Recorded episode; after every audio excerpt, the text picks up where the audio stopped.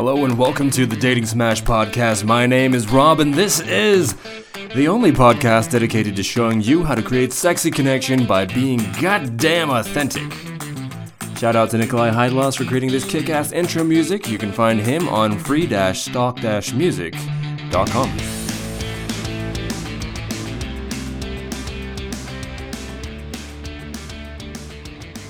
You aren't being uncool enough. Really, though. Guys, gals, being cool is getting in the way of everything you wanted from dating. Y'all need to stop trying to make the other person chase. I mean, I get the temptation, right? It's it's easier to play it safe. It's easier to be the quote unquote high value one, right? It's easier to play the game of who needs who the worst. Because in a lot of ways it's less risky. And this is a this is something that a lot of you will have a hard time accepting because I had a hard time accepting this. I just this is something that people don't like to confront. And at the same time it should be needs to be addressed. Because when I'm putting myself in a position where I want to be chased, what's the thing that I'm avoiding? I am 100% completely opposed to confronting a situation where I am at risk for rejection. And I recognize this because I played that game too. Um, back before I was good at dating. I was the worst of the lot. Even when I was good at dating, it just made it easier to do this, right? I've waited two days to respond to text because it was the alpha thing to do. And then I came back with like two words. Ladies, you all do this all the time. So if you're laughing to yourself, remember, this shows up in your life too, and it does have an impact. Now, I would never leave the house in anything less than dress shoes, a button up, dark wash jeans, and styled hair. I was obsessed with looking good and being cool. I wore a fucking fedora into a bar at night. There was no hint of sun. There was no reason to be wearing a hat. I firmly subscribed to the belief that buying drinks for girls was for chumps and beta males. And when someone asked me how I was doing over text, I was always, quote, awesome. LOL. Unquote. Also, me, also part of my wheelhouse, standing at the edge of the dance floor with my drink in hand, trying to look bored and too cool for the scene, while secretly wishing that I was brave enough to be the guy out there dancing along. Secretly hoping that someone would take notice of me and take the burden of rejection off of my shoulders, right? Buying into the fantasy that someone would rescue me from that situation. And I've come to find that this is kind of a universal thing, right? Most romantic movies will follow that formula. Like Beauty and the Beast is basically some guy where he's hopeless and he's also really hairy and part animal. And some girl sees past all of that miraculously for him as he truly is. She loves and accepts him for the person that he is inside that no one else can see. Isn't it surprising then that when we look at female comedies, female rom coms, uh, the exact same thing plays out just the other way around? Right? What is Cinderella besides the exact same story of this woman who's born into poverty, is like She's called Cinderella because she's covered in ashes, right? Uh, not attractive. And then this prince sees that she is the one, right? He sees something special in her. She, he chases, he literally chases her down based off of a glass slipper that he finds. Same idea. There is a fantasy here that we've been hardwired to chase.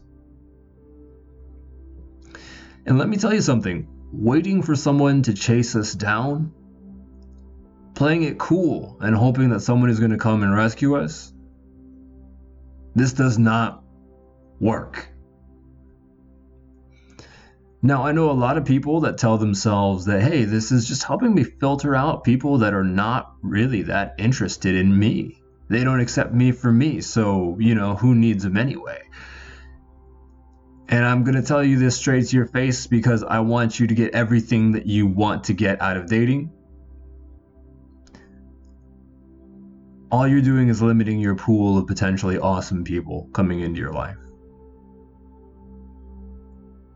The greatest and most tragic irony about love and attraction is that it's the one area of our lives where we're the least willing to take risks.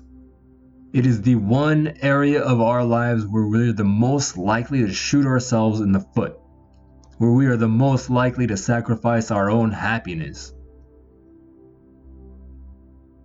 to put on a show, to put on a persona, right? I should be dating a specific type of person, or um, I should look a certain way when I'm in relationships, or that maybe relationships need to look exactly this way. Maybe I need to be dating several people at the same time for me to feel fulfilled. Um, and maybe that's true for you. Maybe it's not. I invite you to look into that space and explore with me. Where in your dating life have you been inauthentic? And how is that hitting you? How is that affecting your ability to date who you actually want to date? Because I promise you, there's something that you are holding back from your self expression when you come to the table and it's time to date. Because why wouldn't you? Everything is at risk. This is important. And if there's one thing that's true about humans, it's that we're really, really impacted by fear of loss. And when we think that we've got something really good in front of us, it's so easy to play it safe. It's incredibly easy to not take a risk. Right? Who's going to know if you never say that one thought that comes to your mind? Who's going to know if you had a really off color, corny joke that you wanted to tell in that situation because it lit you up, but you held back and you just didn't say anything? Only you. Really. Only you. And the other person is going to be left with a different impression of who you actually are. Single handedly, this is the one area in life where we stand to gain the most by taking risks. You get a partner for life. You get awesome sex. You get to go on a fulfilling, amazing date. Everybody wants love. Everybody wants love. But how willing are you to look bad to get it? Now, I'm not talking about punching a waiter. I'm not talking about like kicking puppies. I'm talking about just like stepping outside of the need to look cool, to look like a certain kind of desirable. When we get beyond lust, right? When we get beyond surface level attraction, real attraction happens because of our flaws, not despite them right? To me, it's far more endearing if a girl risks the embarrassment and shares that she loves watching My Little Pony. Because we instinctively know when someone's being real with us, right? And it's totally easier to connect and totally disarming if my date nervously lets me know that she is nervous, but she still wants to talk. She still wants to see this date through in her sharing, that opens up something for me. And trust, this is exactly what you'll be doing when you open up in front of your date. You will have conversations that you didn't know were freaking possible on a first date because you're willing to take the risk. And hey, maybe it doesn't end up with the two of you banging on a couch. Maybe it doesn't end up with you in a horse drawn carriage on your way to a marriage ceremony, right? But these are the little moments of vulnerability and not looking good that count. The, the little sparks that seed the toasty flame of attraction And let me tell you something this is the most attractive thing that you can do. I have average looking male friends who do not have any game to speak of, right? From from a technical dating perspective, they have no game. There's no strategy there. All they do is share authentically about how they're feeling in the moment, and they're perfectly clear in communicating what they're after. And how does this occur for other people? Well, it occurs that they're extremely confident men. It occurs that they're real, that they're not putting on a mask, that they're, they're straight shooters, that they are direct. And women really, really respect that. I rarely see them leaving a bar without a girl on their arm.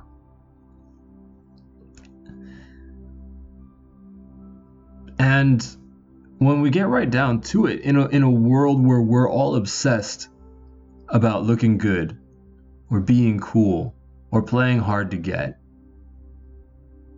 none of that can happen. Right? Because where's the opportunity if I flirt with you and you are playing it cool and give me like a one word response and turn away expecting me to chase? how likely is it that I'm going to try and push through? Or take it at face value and just leave you alone instead, right? And that goes for everything. What what kind of communication are we creating? What kind of opportunities are we denying ourselves when we go into looking good? At the end of the day, I'm going to argue that we all lose when this happens in trying to do this and playing hard to get and trying to create a desirable persona, we lose something really important. we lose out on our ability to connect meaningfully with another person.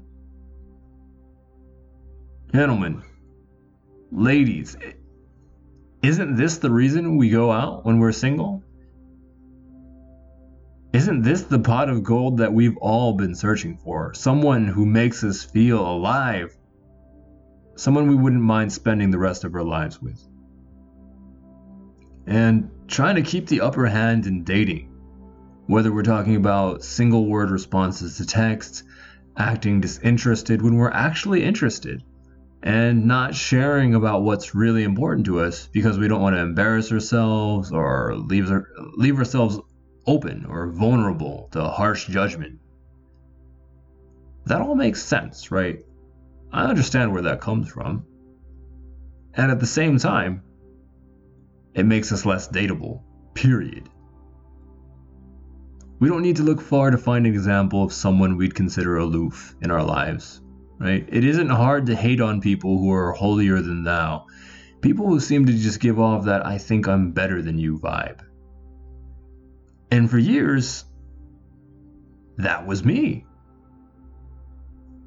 That was totally 100% me. And it was completely unintentional. I had no idea I was coming off that way. And if I did, I would have stopped, right? But I just didn't know.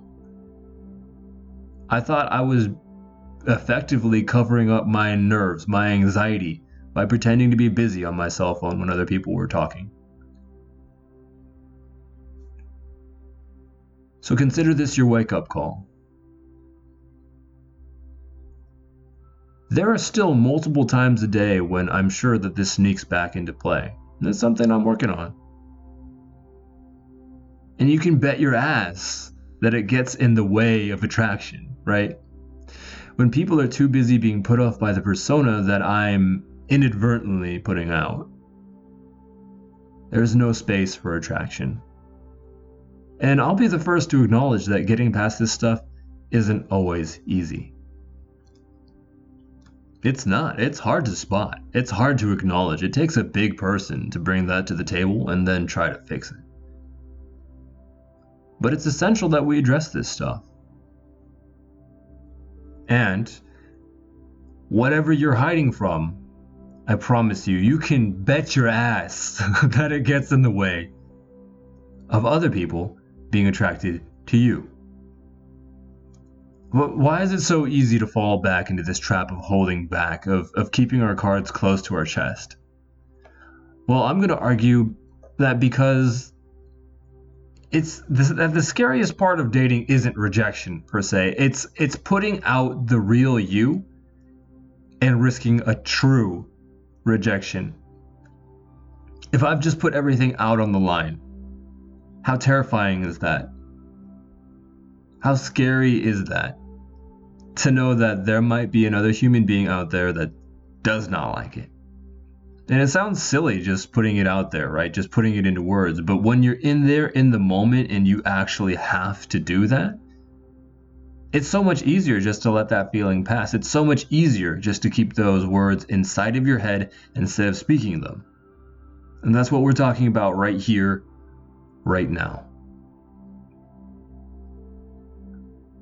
That's the reason why it's so hard to let our guard down. But there's a real problem with that. And if you haven't felt strong attraction, if you haven't felt deep, meaningful connection on a date in a really long time, understand that this is probably the reason why. If I never share who I really am with the person I want to be the most intimate with, then I will be living a life empty of meaning even if it's just on a date, right? Even if I'm not officially in a relationship with this person, there's this aspiration that I want to have the most intimate relationship of my life with this person. And what happens if I do get into a relationship with this person? It might not hit me for a few weeks, months, or even years, but at some point, I'm going to turn around and see that my romantic life is in shambles. I'm going to feel like I've been pretending at love, at a relationship. Because once the honeymoon period is over, those and those chemicals are gone, then I'm left with the reality of the situation in that I wasn't real getting into this relationship. So everything feels fake. Might feel like I'm settling. It might feel like the attraction is just completely gone and I don't know why. But I will know that I'm miserable and that I feel alone because I didn't take the risk that really counted. Being real up front. Really real. The type of real where you worry about how bad you're going to look when you say it. For many of us, though, that is the future, right? That future where we're just alone and desolate. Because we hide. And it's just a matter of time. And if you're even a little bit concerned about that being your truth in a few years, consider taking on a risk for me. The next time you're out on a date, I challenge you to share something embarrassing about yourself. I challenge you to put that cool guy or boss girl mask aside and give connection a chance. And once you do, let me know how that goes. And if you got something from what you just heard, give us a like, a share, a round of applause, and help us get the word out so we can help make dating suck less. That's all the time that we have for today. My name is Rob Wong, and this has been another episode of Dating Smash. Till next time.